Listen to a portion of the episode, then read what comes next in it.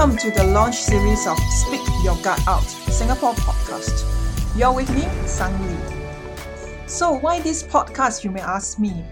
It's really born out of frustration in my own personal journey and discovery over the last few months, suffering from anxiety and gut health issues. In my own quest to learn more about gut health, I realized there's so much information out there, but not everybody knows about it. So I wanted to bridge this gap, given my background in healthcare communications. Honestly, it's quite nerve wracking as I'm not used to putting myself out there. I'm more used to writing narratives for other people to say.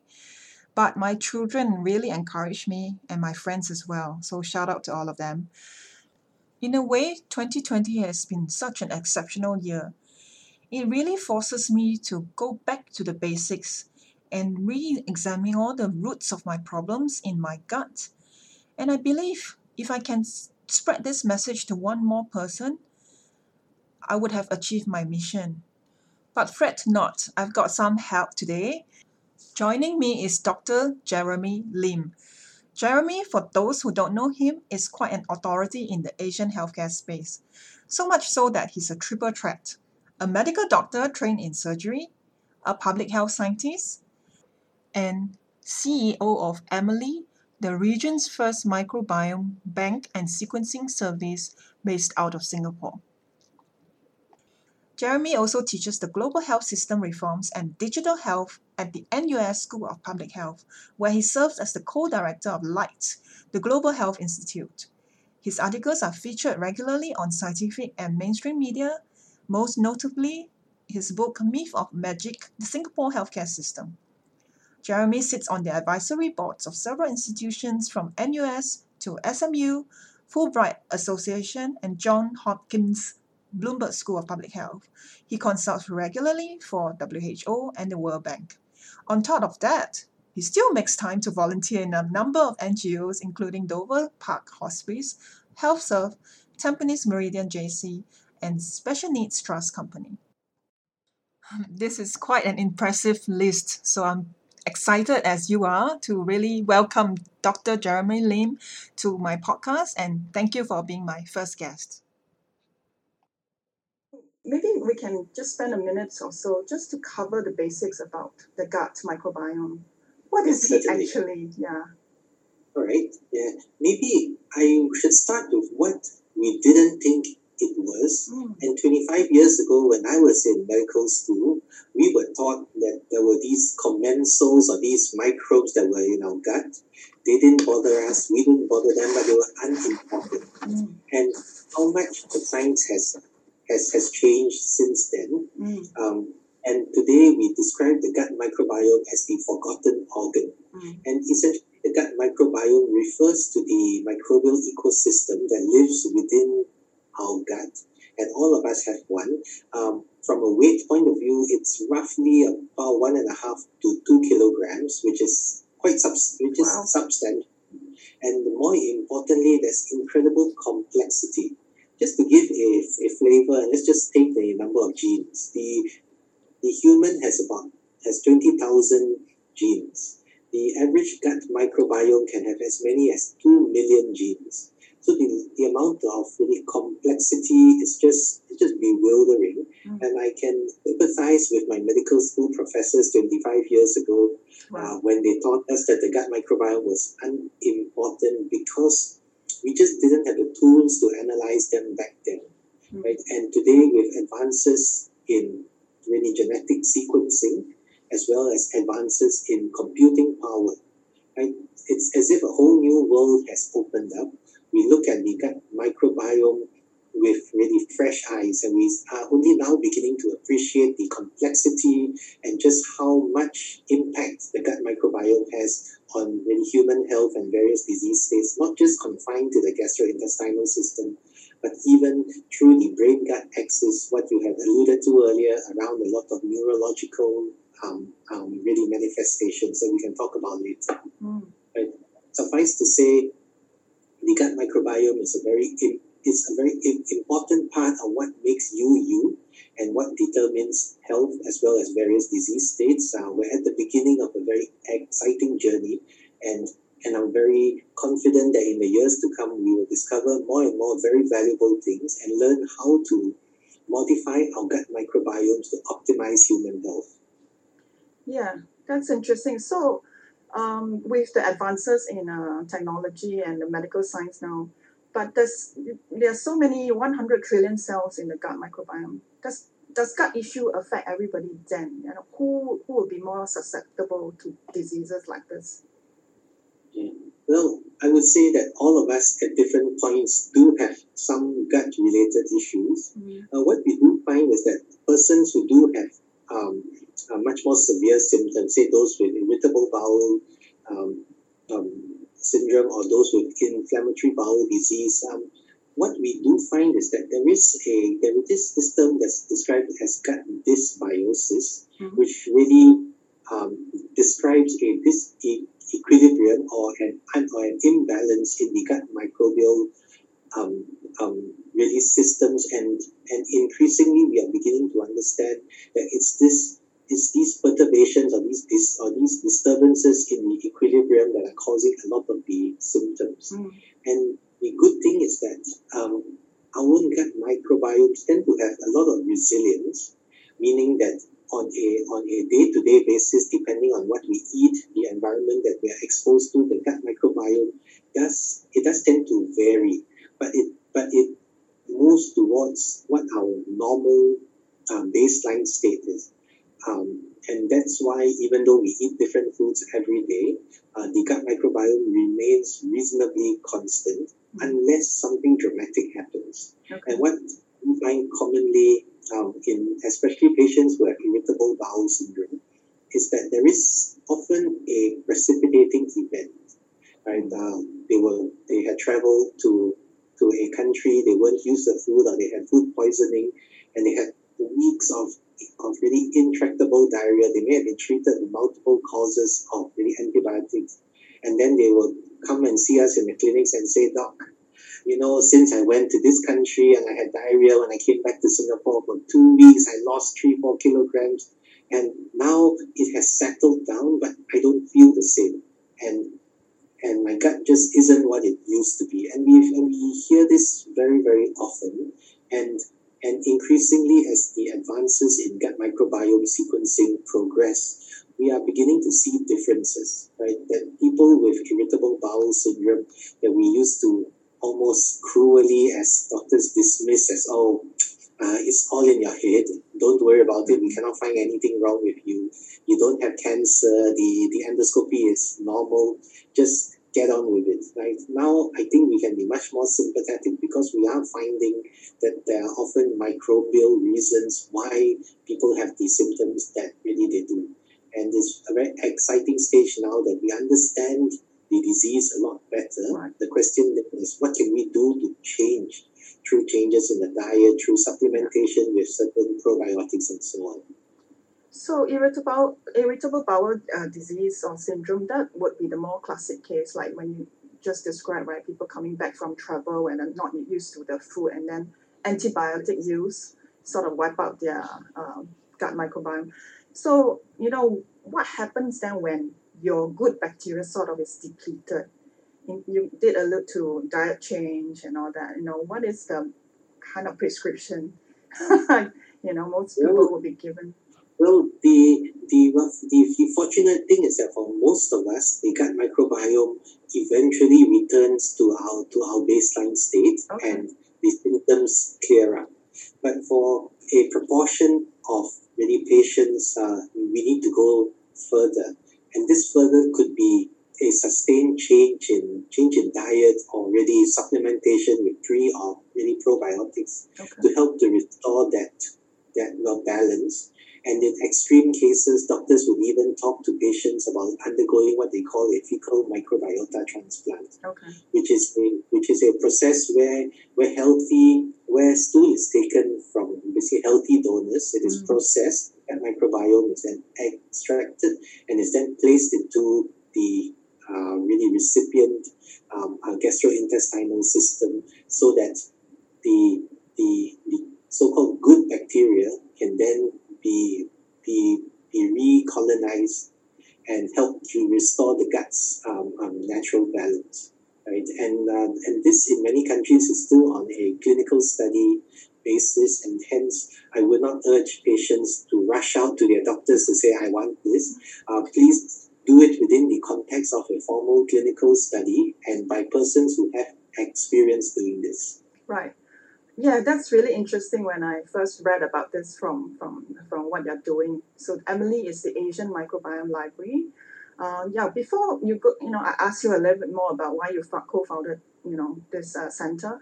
Um, I just want to cover the other population group, those people who do not have IBS. You know, just may, they, how can you tell, based on what I described my symptom, the nervous energy in the stomach, you know, by listening to my gut. You know, is there a test out there that's readily available? Um, well, one can sequence the the gut microbiome, right? And we as AMILI also offer this, uh, but we tend to offer this more for persons who have specific um, um, bowel symptoms or those who have very specific needs, like they like like for for for example, they are really very health conscious. They understand uh, the uh, what the profiling can and what it cannot do. Right. And, and what we find is that it is no surprise. Um, even when I was in medical school, we knew there was this thing called the gut-brain axis. We knew that there were that what happened in the gut um, influenced the brain and really vice versa. Today, we know much more. We know that a lot of the neurotransmitters, Mm-hmm. uh, these are the chemicals and other substances that affect uh, brain performance and, and brain function. They are uh, produced or they are influenced by what happens in a person's gastrointestinal system. So this really colloquial saying that I've got a gut feeling is Mm. really uh, quite well grounded in science. Right? Yeah. Um, yeah, and maybe if I can come back to gut microbiome sequencing, um, where uh, there are there are a number of providers globally um, that will sequence the gut microbiome and then offer um, recommendations on diet, uh, supplementation with maybe probiotics, and so on. Um, I would say that the science is relatively early. It's rapidly progressing, so we expect that many of, the, of, of these tests will get better and better over time.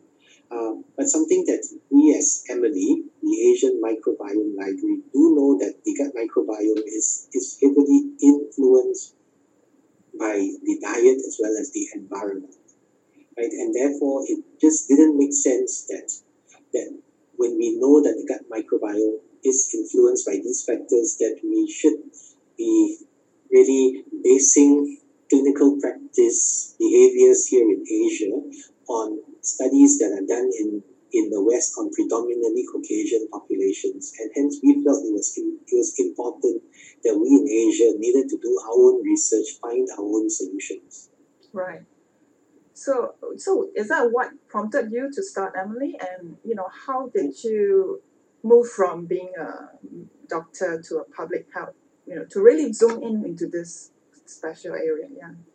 No, no, that's a really interesting question. I would I would confess upfront that I'm the operations uh, strategy person within AMILI, Mhm. and it's my co-founders, specifically Dr. David Ong and Dr. Jonathan Lee, who are gastroenterologists in the National University Hospital, who are the who are the clinicians and the scientists who study the gut microbiome very, very carefully. Mm. And, and and while AMILI is a very young startup, we are barely over a year old, but our story really begins in 2014, Right. where my co-founder David did the first dozen or so gut microbiome transplants uh, in Sing- the first in Singapore and around the, region.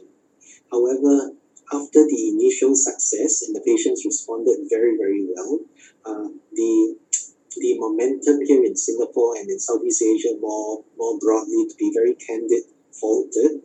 And while the West was really making great great strides with the human microbiome project and with lots of discovery, uh, the number of clinical studies, the attention of really of researchers in this part of the world, uh, it was very very modest. Mm. And so if you imagine that there are two curves, uh, the kind of Western curve is going this way, the Southeast Asian curve is going in the other is going in the other direction. And and how AMILI came about was really that about two and a half years ago, David and I were seated over dinner having a chat, and he was sharing about what a pity it was for us here in Singapore and in Southeast Asia that once upon a time we were we were quite advanced. Mm. Right? We had done microbiome transplants, we had a program, and then we basically let it slip. Right? And over that dinner, we then conceived the idea that maybe it was possible that we could do it outside of the university, outside of the hospital system. Could we run faster? Right? And so and I and I remember asking David, uh, how much would it cost? What would it take to set up a gut Right. microbiome program? Right, and as David described it, uh, the others and there was and there were a few others who at the who at the dinners looked at each other and said, "Oh, it sounds possible. Let's study this further." And so over about twelve months, we then attended conferences. We spoke to a lot of people. We checked in with the Ministry of Health on the regulatory positions and really so on. And then in uh, September last year, we announced to the to the world at, at an innovation symposium that AMILI was alive. Right, and over the last uh, 13 months, it's been one heck of a ride getting everything set up. Right. Thanks for sharing that story. I think it's very insightful. Were there any like funny uh, anecdotes or interesting things that you discovered in the last year, just setting out AMILI? Uh, I think there are actually two things. Uh, one, I am very pleasantly surprised at how generous Singaporeans are because we were very privileged to have been featured prominently by the by the Straits Times in a number of, of articles, Mhm. and it really uh, warmed my heart that Singaporeans of all walks of life would, would would call us and say, "We have read about you. We want to help you in your mission to save lives and to harness the power of the gut microbiome to improve human health." Oh wow. So we went to yeah. So people stepped forward to be microbiome to, to be stool donors, to be to be gut microbiome donors, and that's very very encouraging. Mm. The the second thing that that I was quite taken, and because I, I as, as I alluded to earlier, I'm not a career gut microbiome person. So the world, so this is a world that's relatively new to me, two and a half, three years. Mm. Um, I've been very taken by how well informed many Singapore residents are Mm. about the gut microbiome. And in many conversations that I've had since, uh, it's really so striking, and especially people who have bowel uh, symptoms, those with inflammatory bowel disease, those with IBS, uh, they would they would engage us in a conversation. They would they would cite to us specific papers and ask us what Oh, we thought of yeah. Uh, there's been one group that's actually, to me, has been very, very um, um, challenging in this in the sense that we want to help them, right? And this is the group of parents of children with autism spectrum disorder, Autism. and Okay. Yeah, and I've been very taken by the recent um, academic work that's been published in top tier journals like Nature and Cell about autism and its link to the gut microbiome. Mm. Right? And and interestingly, in the last three months alone, I have I have met parents who have brought their children to America, to Hong Kong, and to other parts of of the world to undergo microbiome transplant or FMT to improve symptoms uh, really related to autism. Right. And and the reason why they keep sticking to this is because they see in they see the improvement, right? And and here we we are then in this uh, kind of uh, really dilemma because because we have the FMT preparations, we have the stool bank that can that really can contribute to this, but we're not pediatricians, we're not we're not developmental Yeah. specialists. Our own core expertise as in-house here in AMILI is is really that in gastroenterology. So if patients come to us with inflammatory bowel disease, with irritable bowel syndrome, well on top of it, we can work with their with their primary doctors to help care for them, or or through our non through our outside AMILI capacities, we can we can even take over as their primary physicians, or if they don't have one, we can then become them. But but for but for children with really autism, and I've spoken to many of the parents, it is very very challenging because we have the FMT preparations, but we have no clinical expertise in this in this particular domain. Right. Yeah, that sounds really interesting. So, just maybe diving deeper into um, the fecal matter. right? What sort of poop, Yes. right? You do you collect, and what are sort of how do you screen out the good versus the bad in terms of donors? Ah, okay. Yes. All right. Uh, what we do is it is a very rigorous process. Um, o- overall, our own statistics mirror the global data, which is roughly two in a hundred potential donors eventually are eligible. Oh, And 2%. wow. It's a very, very high hurdle rate. Yes. And this is really because um, many of us only think that we are healthy. So, it, as part of the routine assessment, um, all potential donors would undergo a very rigorous clinical questionnaire about their past medical history, medicines, pre existing conditions. They would all be interviewed by us, by, by, by one of the doctors within AMILI. And after they have been certified fit to go on to the next stage, we then screen their blood as well as their stool for the presence of any diseases and whether they are carriers of any infections. And this could be in the blood, and this could be in the this could be in this in the stool. And the reason why the hundred uh, funnels down to only two is because it's not surprising to find persons who have raised blood glucose or, or raised lipid levels um, during screening. And beyond that, when we when we screen for the presence of any infectious agents, uh, we do find Singaporeans uh, who are carrying uh, drug drug resistant uh, microbes in their gut, like enteropathic uh, E. E. coli, which which for them doesn't cause any difficulties because they are healthy. Mm. But the danger and the reason why they they are not eligible to be donors is that this is that these drug resistant microbes uh, in an immune compromised person can cause a lot of um, uh, really potential complications because the immune system may not be able to mount a sufficiently robust response and therefore these persons are not safe to be donors Right. right? And yeah, and and and I would love to say that we thought of the protocols ourselves, but we didn't. What we did was to look at the European guidelines, the North American guidelines, and we then asked ourselves what are the most stringent in each of these, and then we then we took them and applied them as the criteria for our own stool bank here in Singapore. Right. Um, yeah, I guess you know how. So it's a very painstaking process, right? And the throughput rate is very low. So you know, in terms of how, how extensive you know is the data in that you have collected AMILI, and also are there any differences between ethnicities? You know, in Singapore being multi-racial. Yes, okay. Uh, those are very good questions. Uh, it is not painful. Okay, uh, parking motion is not painful, but it's painstaking because we have to screen a lot of people to find eligible donors. Secondly, uh, when these in when these generous individuals go on to become uh, FMT donors, uh, we do need to obtain the entire um, um, poop uh, fresh which then means that they need to poop into a, a specific container and they then contact us. We then manage the, the really transport system so Wow. that the poop comes uh, comes to us from really their home in the shortest possible time. Because what we want to do is to be able to extract the, the microbiome under optimal conditions.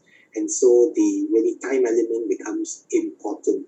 And that ironically is makes Singapore a very ideal place to do microbiome research because we're small and compact with, with, with, with good transportation networks. So so quite and as silly as it sounds, we get very high quality stool here in here in Singapore because really because of these uh, factors. So and in terms of the donors, what we have done because we're not only building up the stool bank, we're also building up a library Mm. of of, of Asian microbiome profiles. So I had mentioned to you that only 2% of all the potential donors will be eligible. The other 98%, we asked them, would you like to help us to build the library so that we know what a normal Asian microbiome looks like so that when we know normal, we can then be much clearer as to what abnormal is and why it is normal.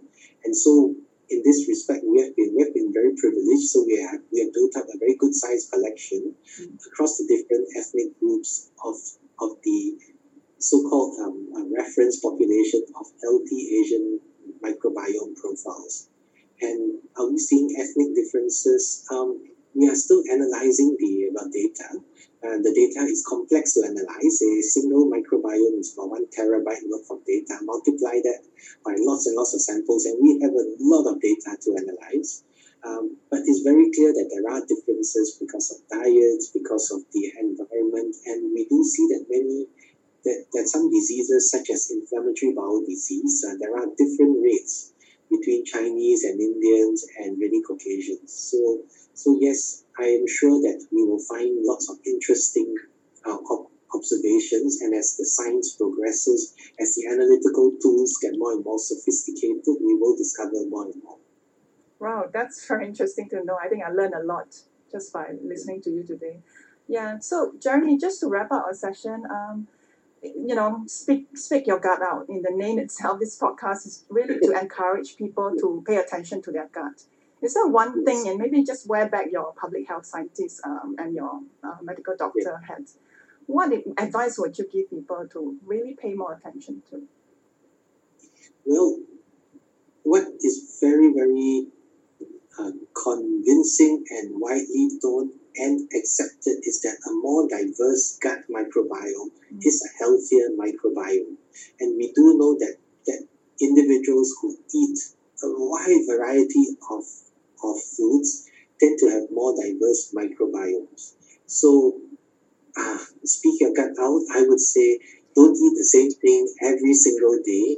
Uh, have as much variety as you can because variety is the spice of, of life, mm. not just for our experiences, not just for ourselves, but also for the microbes that live within us. Well and said. So yeah. Yeah. Thank you. And thank you. Thank you very much for having me on this on this program, and good luck and all the best. Thank you so much, Jeremy.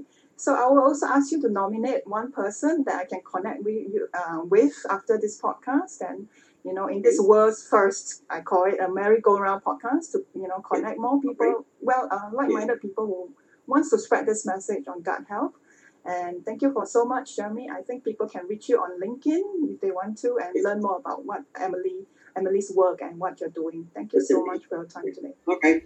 All right. Take care, Take care then.